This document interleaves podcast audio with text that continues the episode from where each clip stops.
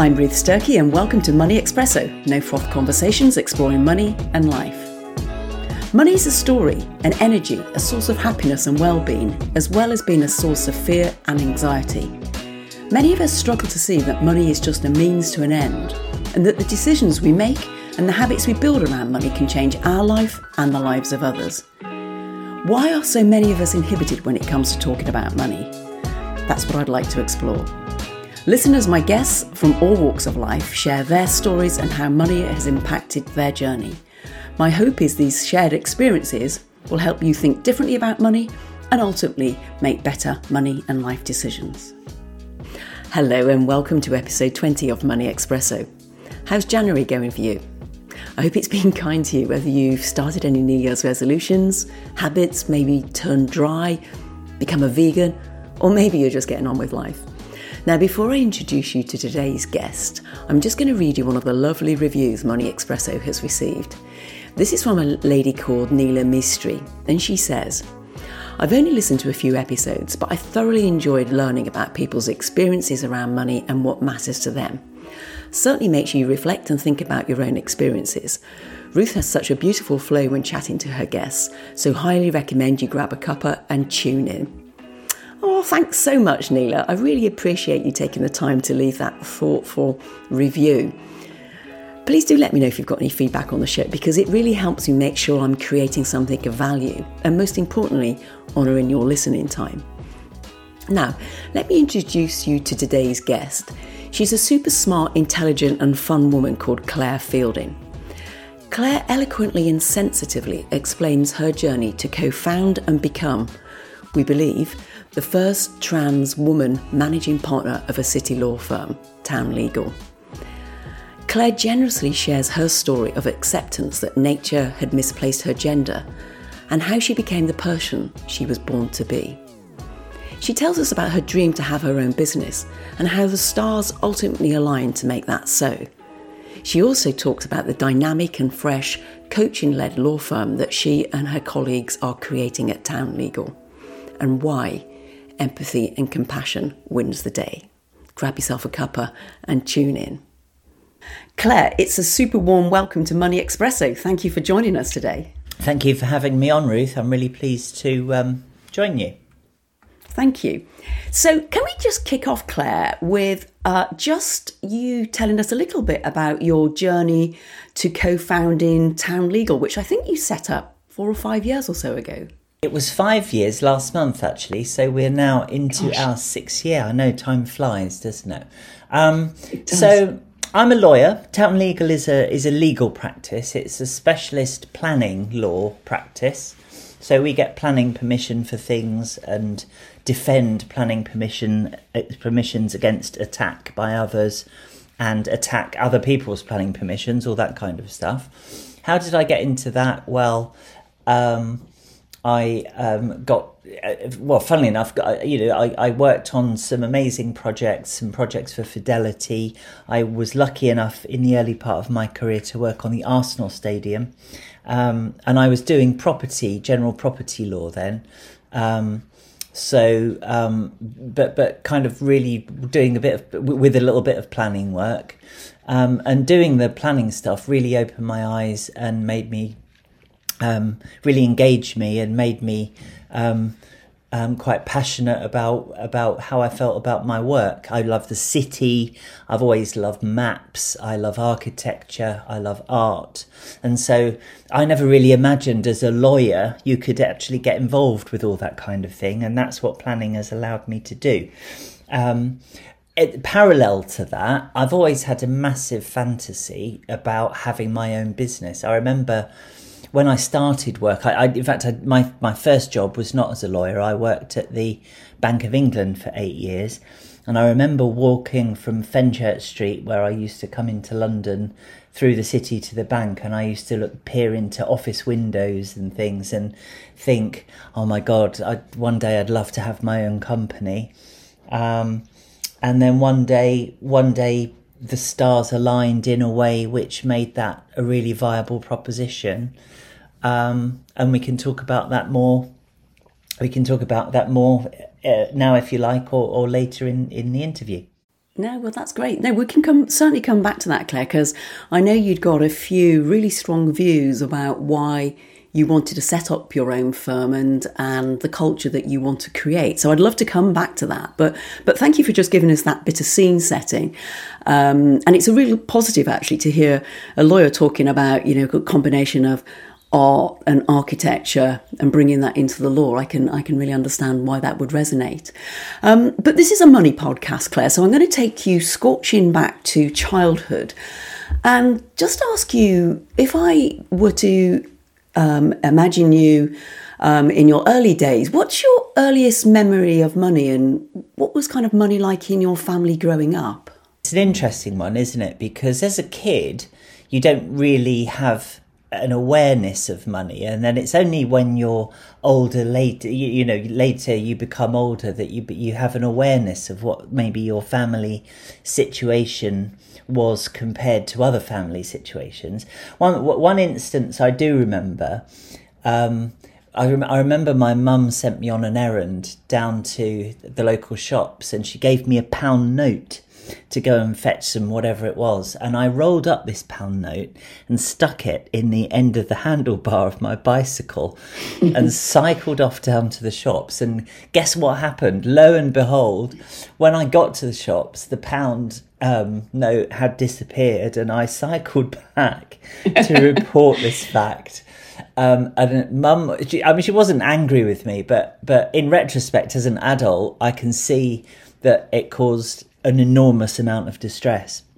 And I later learned, as a you know, as a grown up, that um, although I don't come from a poor family, um, you know, my dad used to lie awake at night and literally wonder where how how the bills were going to be paid and how the food was put on the table. Now I was not I was fortunately not one of those kids who ever was vaguely aware of being in poverty. We never wanted for anything. And I would and I don't think we were in poverty. I never wanted anything. I had school books, I had school uniform.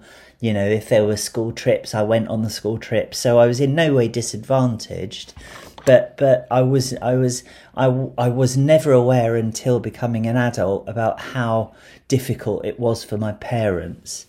Um, and and it just struck me that, that that little pound note story and my mum's reaction to it was actually when I think back to it, um, you know, a kind of instant instant image of, of how money must have been for them at the time. Although I didn't, I, although I wasn't aware of it.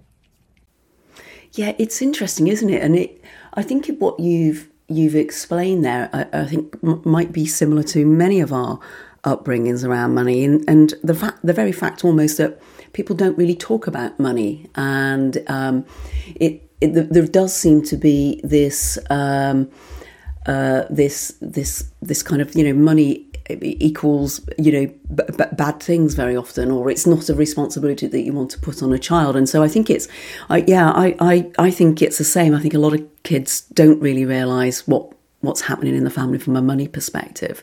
But i love that story about the one pound coming out of your handlebars. I can just imagine that. Some kids of course sadly do appreciate it because they actually mm. feel day to day the you know the effects of it. You know they go into school yeah. and they haven't been fed and stuff like that. And you know i was lucky enough never to have experienced anything like that.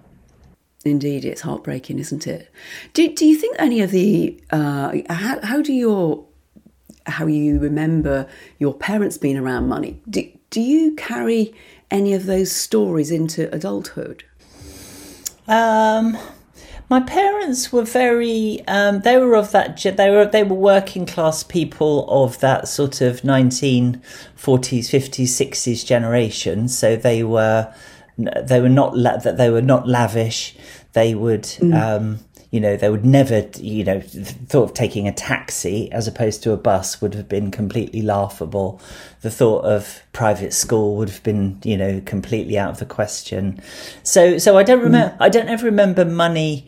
Although, although subsequently as an adult I discovered that money was an issue, I never perceived money to be an issue.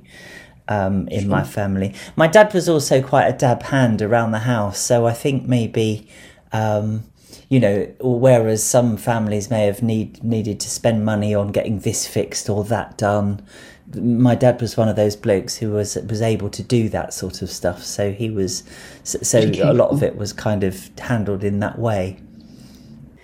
You mentioned school, and I know Claire from um, hearing you speak um, elsewhere when you describe your first day at school and you talk about your purple square or purple spot moment. I just wonder if you could tell us a little bit about that experience for you. Yes, yeah, of course, yes. Well, to put that in context, I, I, it's in my bio, obviously, but I, I, I have to, I should reveal myself now as a, as a trans woman. So I was um, born, born a boy, and remained one um, until I was in my, I suppose, early twenties. Um, and my first year at school. Um, again, it was one of those, you know, just one of those little little images that you never ever forget. Our very first day, or I think it was our first day, the teacher decided to create this bar chart. Um, like she, so, she got a big big piece of squared A3 paper, I guess, or something, um, and you had to each member of the class had to come up and and you color. There were two two columns a red column and a blue col- column, and you col- coloured in a little blue square if you were a boy, and then uh, it, uh, in the adjacent column you coloured a square in red or pink or whatever. If you, I hope it wasn't pink, red, I think it was. If if you were a little girl, and of course I went and coloured mine in red in the red column, because um, you know I I, I don't know I, I can't remember about how I felt my about my gender identity when I was four, but it was obviously strong enoughly confused that I put myself in the red column. Anyway, the teacher made me go over it in blue, um, and so consequently, for the whole of the first year of my education, um, um which fortunately has otherwise turned out to be broadly successful um, there was this large purple square stuck in the middle of this uh, wall chart. And, and sometimes I use, you know, I do speak at things. I do get dragged out to, to wheeled out, whatever, to speak at things sometimes. Um, and and I, I relate that story not just because it's a memory, but because in in some contexts throughout my life, I've felt a bit like that. I've felt like you know a, a, a, purple square in a sea of blue and red squares, if that makes sense. Whether that's in business or in society, you know, or in social situations or in family situations or wherever. Um, um, sometimes I feel like you know um, uh, you know, I've landed landed on a space, just exited a spacecraft that's just landed on planet Earth. It's a bit it's a bit hard to explain, and I exaggerate for effect, but you know the kind of thing I mean. I do, I do, and that, and that visual visualization that you've given us there, Claire, I think is really powerful. And uh, you know, I think for me, what it talks about is that spectrum upon which many of us sit. I, mean, I, I spoke um, recently at a conference and I was telling my story and I, I, I mentioned or I, I termed it breaking binary. And the reason I call it that is because I think there's a lot of confusion around the terms biology, gender, and, and sexuality. And my experience is that many of us sit on a fluid spectrum. But I just wonder what those terms mean to you and, and, and how they reflect your experience. That's a, that's a fascinating question and one that I, I do engage in actually. Um, I, am not a trans campaigner. Um, and so I'm not a very political. I, I, mean, I'm interested in politics, but I'm, I'm not a political person from that perspective. Um, it strikes me it's no, it's, it strikes me that, that there's a spectrum in the sense of you know there are people in the world i would include myself as one who don't you know who who you know fate has has conspired not to place easily and readily identifiably and and completely happily in one particular gender rather than another. So there is a spectrum. There is a spectrum, but by the by the same token, the the the, the overwhelming majority of the human population is either male or female, and mm. it's it's it's it's it seems to me to be a falsehood to um, to say that you know we we we're all somewhere on some sort of spectrum. Sorry, not a falsehood. Mm. That's that's it's an exaggeration to say that we're mm-hmm. all somewhere on some sort of spectrum. When in fact, the major, vast vast majority of us are either male or female.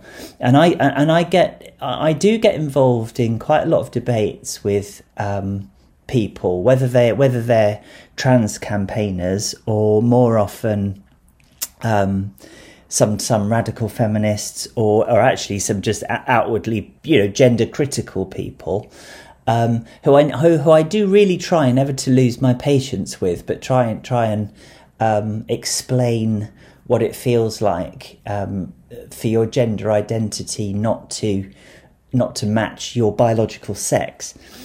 Um, um, and, and, you know, and in one sense, I can understand if you're a person like 99.8% of the population are, whose biological gender, uh, biological sex, and gender identity are the same, you could be sort of forgiven for believing or thinking or assuming that there's no such thing as gender identity separate from biological sex.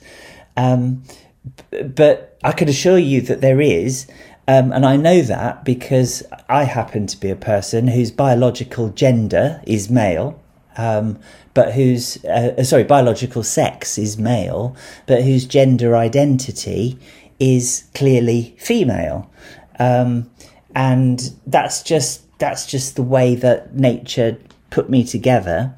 Um, that's, and, and I think that's okay. I used to have, I used to feel under ever such a lot of pressure um, you know, if somebody got my pronouns wrong when I was in my when when, when I was in my sort of early days of transition, um, it happens less now. Or it happens very infrequently now, to be fair. But you know, sometimes people would, you know, when you're on that intermediate journey, um, pe- people will get those pronouns a bit wrong. Sometimes they don't mean anything by it. Um, but then there's also some people who deliberately use you, do misgender you, and they do mean something by it. So, so, so, mm. so um, I, I tend to take um, a kind of measured, a, a, a, sort of measured philosophical approach to to that.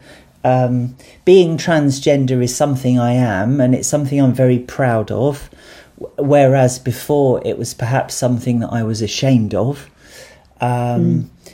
uh, I no longer feel shameful about it. I feel very proud of it, and I think that's because I express it and I talk about it. Um, I don't. I I don't bang on about it, and and and certainly I don't. I I certainly don't regard it as being in any way the most important thing in my life or the most important important fact about myself.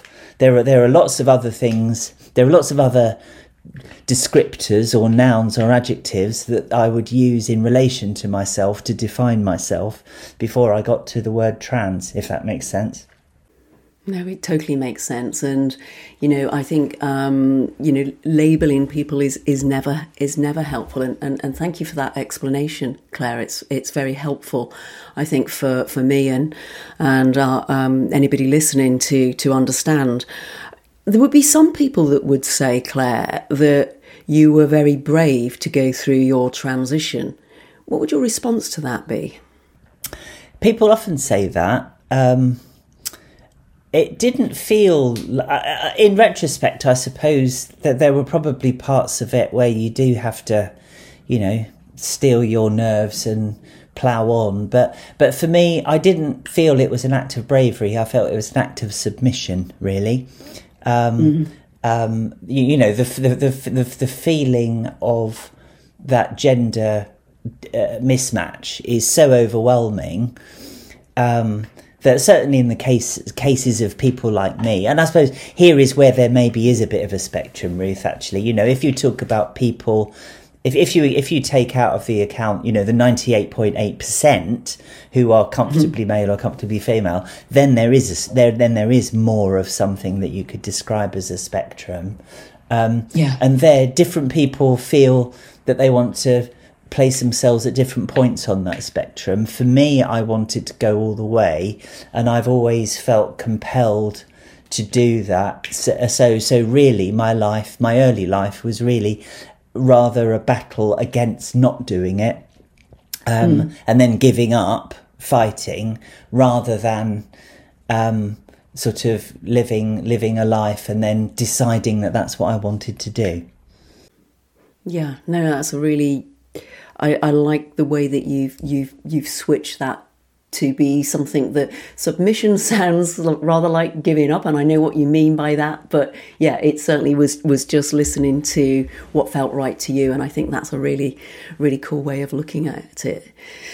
Because I was I was I was you know trying to i was playing a role you know imagine imagine mm. imagine if you had to imagine if somebody you woke up tomorrow and somebody said right okay ruth today you've got to be this person and you've got mm. to spend the rest of the next 25 years of your life being that person how you can imagine yeah. how exhausting that that would be um, and mm. you would eventually give up, wouldn't you? That's precisely what you would do. Yeah. You would say, "Yeah, screw this, yeah. I give up," um, and that's that's yeah. that's how it felt for me.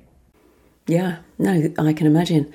Now you you've obviously got uh, your your journey today is it's not unique, but it's different to, as you say, to 98.8% of the population or, or there or thereabouts. How have you used your personal experience and your values to influence uh, decisions that you've taken, perhaps around setting up your own business and the way that you have built uh, Town Legal to be? As opposed to staying at, I think you were at Slaughter and May before one of the, the Magic Circle firms. So tell me a little bit about how your experiences has um, played out in in your career choice? I've um, I, have been I've been very lucky in where I've worked. Um, I, as I said, I I've I've worked sort of I've had a few sort of seven to eight year stints at various places. First of all, the Bank of England, which was absolutely fascinating. I have to say. Um, mm. I'd, I read history at university and I'd become really interested in uh, economic history actually and how economics and politics interplay. Um, and um, I, I, said that in the interview at the Bank of England, and um, um I, that must have impressed somebody because because I, I, found myself working at the Bank of England, and that and that was an amazing, amazingly interesting experience. But I felt myself. I felt myself wanting to have a trade, as it were, and the Bank mm-hmm. of England wasn't really a trade. Um, I was I've always been good with words and languages and logic and that sort of thing, much more so than with figures. Or, or, or, or, or you know, technical, uh, di, di, you, you know, art, I, I'm not artful, I'm not arty, I'm not creative. Um, and so law was law law was something that sort of came quite naturally to me um, and I got you know I went to law school in the evening and I went to Slaughter and May was where I was my first law firm, and I went to a couple of others before setting up town. I, I enjoyed my time there. I, I, wouldn't I wouldn't denigrate any of those firms. I learnt loads. I learnt lots about how I wouldn't lead a business. I have to say, mm-hmm. um, they are very. Um, now it'd be very easy at this point, wouldn't it, to say that they're very macho, male-dominated places, and that would be very that would be a very easy thing to say. But but but there's more. To, I think they're very. Um, hmm.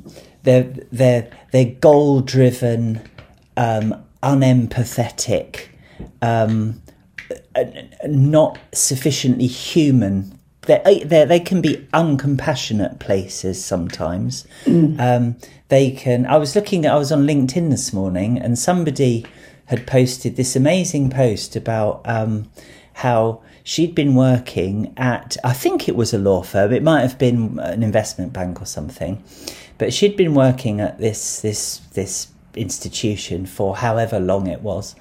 Um, and she said she'd received that, that that morning she'd received um, an email from her male superior uh, that simply said available question mark and I thought, mm-hmm. and that re- and, and I responded to that post, and that resonated so much with me because I, you know, I, I remember, you know, uh, you know, being being addressed in the same way. You know, never mind, you know, Claire, hope you're okay. Can we have a chat about such and such? But you know, um, pop in or Mm. What's this? Or so, sometimes the one that really gets me, and it particularly gets me, even some clients do it, is when they just send you an email with a question mark in it. I mean, what could be more? What could be more unpleasant and aggressive than that?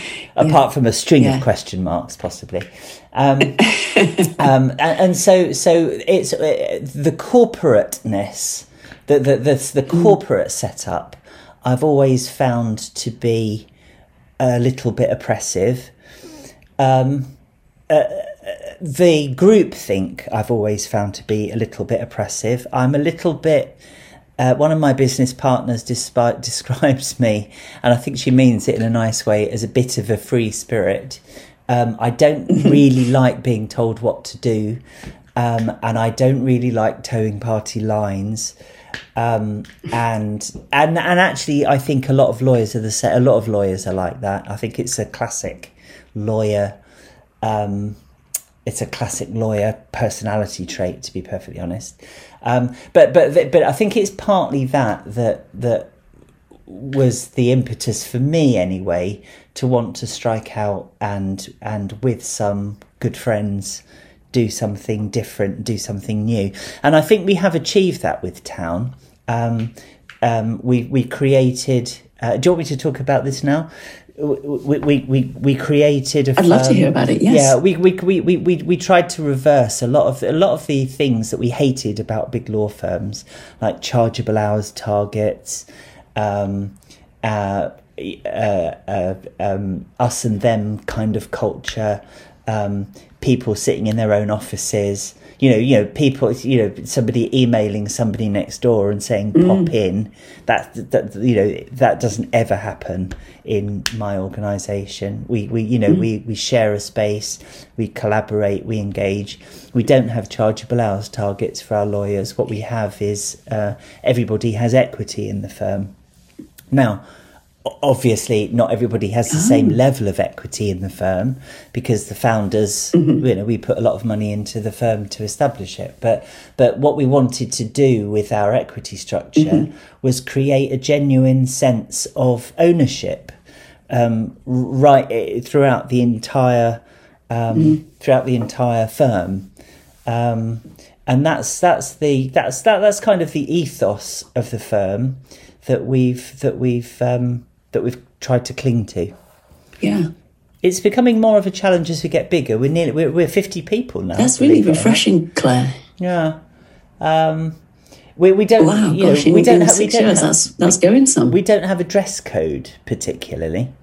Um, we we, mm-hmm. we we we've been mm-hmm. inspired because of the sector we work in. I think we've been inspired by some of the planning consultants, some of the engineers, some of the architects who you know work in much more creative spaces than, than lawyers typically do um, are um, more geared perhaps to collaborative working than lawyers traditionally are. Um, so, so, that's the kind of that's the kind of sort of uh, ethos that we've tried to tried to um, to adopt and to, to grow and one of one of the things you, in the uh, you, you, we were saying in the introduction, Claire, is that you're. Um, I think you've recently become the managing partner, having been one of the, the co-founders, and you're um, taking an executive coaching course to kind of really promulgate the whole idea of lifetime learning across the firm. W- what are you um, aiming to take from your or your coaching um, course that, that you think will be helpful in helping the firm go to the next stage? Well, my, my uh, that's a that's a good question, and um, uh, my, my, coaching course is a bit of an experiment, to be honest, because I feel mm-hmm. um, I, have had coaching myself in the past and found it beneficial. Um, I've always tried to adopt mm. a coaching approach with the guys that work with and for me um, um, a, a, very communicative mm. one, mm. and I'd like, and, and, I found that gets the mm. best results. Um, I, I, and I'm in, I'm mm. interested in the manager of the team, as it were, getting to understand the, mm-hmm. the, the, members of the team and get the best out of the members of the team and, and and that that's the wrong way of putting it actually to to enable the team to be the best that they can be themselves but also allow them the autonomy to find to work that out for themselves and i think that's what that's the great that's the difference between coaching and training isn't it um, you know training you sit there and you're told stuff yeah. and that's great coaching you're you're yeah. you're you're assisted or you're facilitated on a path where you work those things out for yourself uh, it sounds like it's going to be a fascinating course claire um, I look forward to hearing how that goes. Now, you, are a relatively new business. Um, what has been the main struggles, if any, that you've faced over this time? Um, we've been we've been extraordinarily lucky. I think we've when we first I remember when we were first setting up, we, you know, we bear in mind we're lawyers, so we sat down uh, and we thought, right, we've got a business. this is how many clients we've we think we've got. This is how much money we think we're going to generate. This is how this is how much we will we're going to pay on rent. This is how much we're going to pay our people this is how much profit we want to make brilliant job done and then we then we went then then yeah. we then we got in some um, a, a, very old friend um, uh, uh, who was the COO of Herbert Smith for many years, a lovely man called John Mullins, who and I was kind of leading on this numbers bit, and he sort of looked gave me this withering look, and he said, "Claire, cash flow," and I said. Oh, okay. Well, how do I do that then? And he said. So anyway, we sat down and then we actually worked out cash flow and actually what running a business really is. Yeah. Um, and um, we projected that we would be negative cash for the first few months actually. Um, and that was on a fairly bullish assumption. As it turned out we weren't. Um, we, we've we've I'm not going to say I'm not going to say what I was about to say, but hitherto, we, we certainly during that early period, we were not we were not we've never been cash negative, um, and and we've never had any debt either. Um, so, so in financial terms, the, bus- the, the, business is sound. Um, and the business is sound because yeah. of the people in it. And, and after it was founded, yeah. um, you know, some other of the leading planning people who were all, um, you know, looking for places to move to came to us. So we doubled our partnership size, more than doubled our partnership size in the first few years, and brought together the plan the planning practices of some of the you know of the major city firms all on all under one roof. Um, um, so so as a as, you know as a business model it's been very good. Uh, and you know our cost base is yeah. low compared to our competitors. We've got no overseas offices. We only deal in one mm. currency. Um, you know the, the, all, all, of the all of the yeah. sort of head nightmare stuff that normally goes with running a law firm, actually, we don't really have. Um, so uh, We've we're not complacent. We're not yeah. complacent because the market's moving all the time. Um, I mean, you know, the government might abolish the planning mm. system. Who knows? Um, but um, but so far, so far, so far, so good. Um, one of the things that we're all mostly or almost unanimously agreed on is that we should stick to our knitting. So to stick to what we know and not mm. to diversify um, and overstretch. And, and that's a common mistake that that uh, business people make, isn't it? That they forget the uh, the the the golden egg that they've actually laid and go and look elsewhere. But uh, on on a personal as well as a business level, Claire, what would you define as real success? Well, so I, I think finance, finances and money is probably a part of it, isn't it? But but but what would I define as as success? Being a happy, productive um, person with friends, making a contribution to society, and probably giving back by the end of your days, maybe at least maybe laying some claim to have given back more than you took out. I think maybe that's a worthy life. Mm.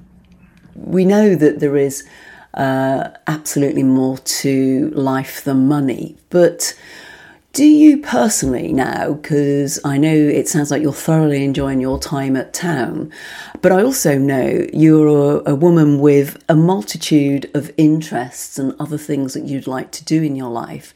Do you have a kind of number or a level of income that you want to achieve that might enable you to consider stepping away from town at some point? My my needs are very uh, you know are, are not extra I don't have extravagant tastes particularly um, I I think I could probably live on something like 40,000 a year once the mortgage is gone um, um, yeah broadly broadly speak broadly speaking and have a have a have a decent life and do the things mm-hmm. that I I want to do um, whether I will or I won't, or whether it will be more yeah. or less, is is to, to be to be seen, isn't it?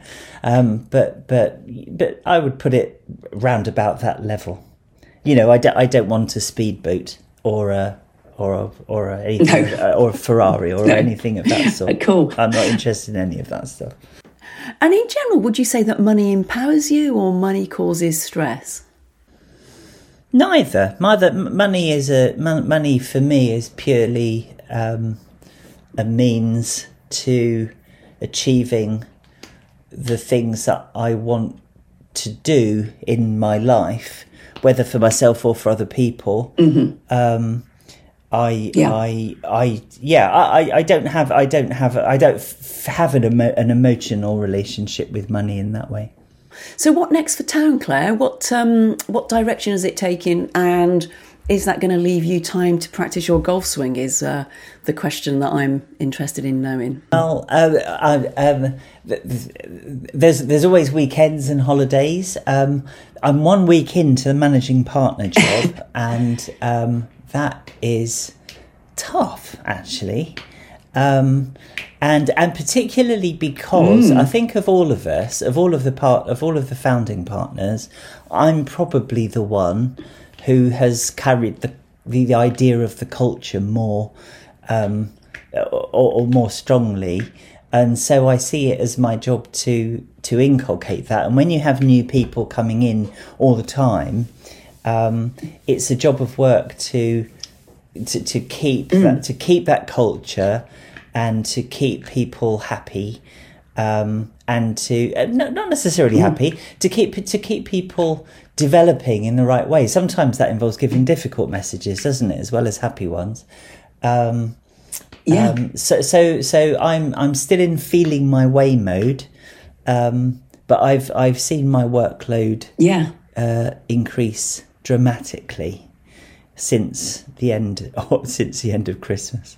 Well, and and it will be interesting to see how you're going to fathom that workload and uh, how you're going to recruit others to to share that burden because I you know I guess that that's the uh, one of the key things that the the leader of the business needs to do but no doubt you'll figure that out out hmm.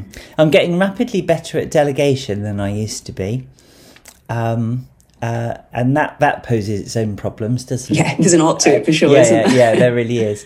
Um, and yes. um, um, yeah, so so yeah, all of that's going on. I will I will report back, but it's it's early days. The jury is still out on whether I will be any good as a managing partner. Definitely, but um, yeah, uh, we will see. Now, Claire, we're, we're kind of coming towards the, the end of our of our conversation, and I'm going to ask you a question that I always love to ask my guests, and that is, what would you say has been your best buy that's been under £30 or so in the last year, and, and why is that? I would say the best buy I have made for under £30 is a book called The Theory of Justice by a, um, a, a now sadly departed American political philosopher called John Rawls. And he had, and that book has is a, a sort of a seminal um, um, kind of water watershed in in the field of political philosophy, in which I've become weirdly interested. Um, uh, and um, it's led me in all sorts of directions um, of wanting to read more, um, to read more um, literature, because you know, to mm-hmm. classical literature, to read more history, um, to read more, just just to read more generally. And so that book has really and the book and, and its responses because it created a storm at the time. It was it was published in the early seventies. Um, um, has been something that sort of changed mm-hmm. my life, even to the extent that I'm actually going for a weekend in Oxford um, in February because it's a hundred hundredth anniversary of John Rawls' birth, I suppose it must be. Um, and I'm going to an all day seminar in Oxford on this very book. So, how tragic wow. is that? Wow, God, it certainly has captured your imagination.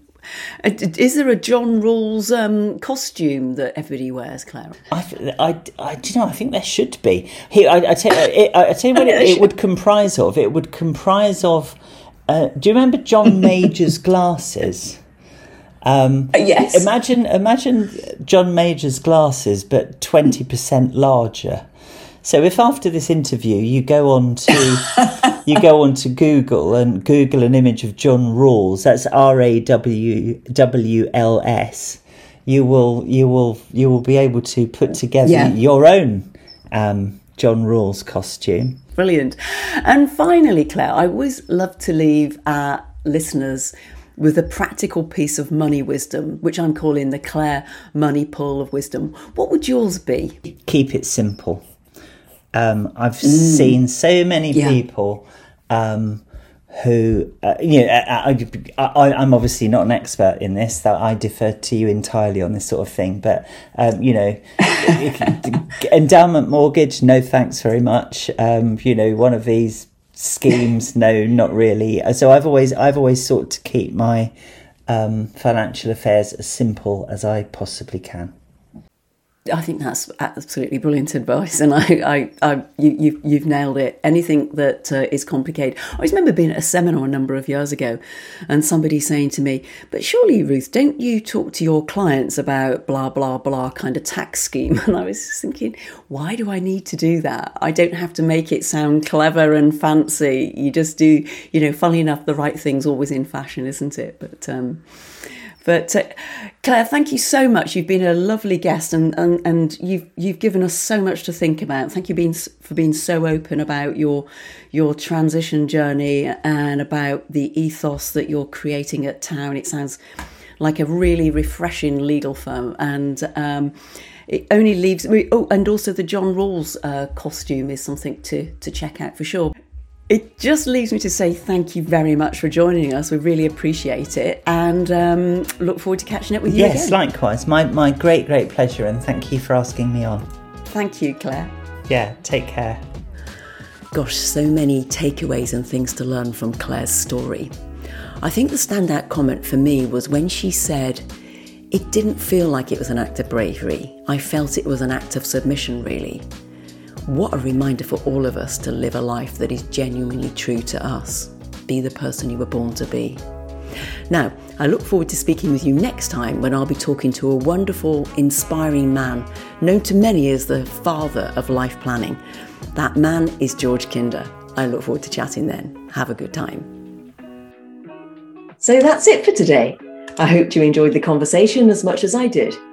I'd really appreciate it if you could take a couple of minutes of your time to go to Apple Podcasts, Spotify, or wherever you listen to your podcast to subscribe, rate, and give a five star review for Money Expresso.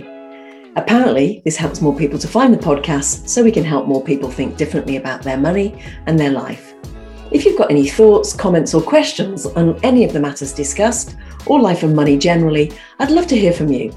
You can contact me on Twitter or LinkedIn at Ruth Sturkey. Of course, the conversations with my guests are not intended as advice. My intention is to merely share our guests' money and life experiences to entertain, educate, and inform you. Any form of investing involves risk, and the value of your investments may go down as well as up. So please do speak with a financial planner before making any investments to make sure they're the right ones for you. Thank you.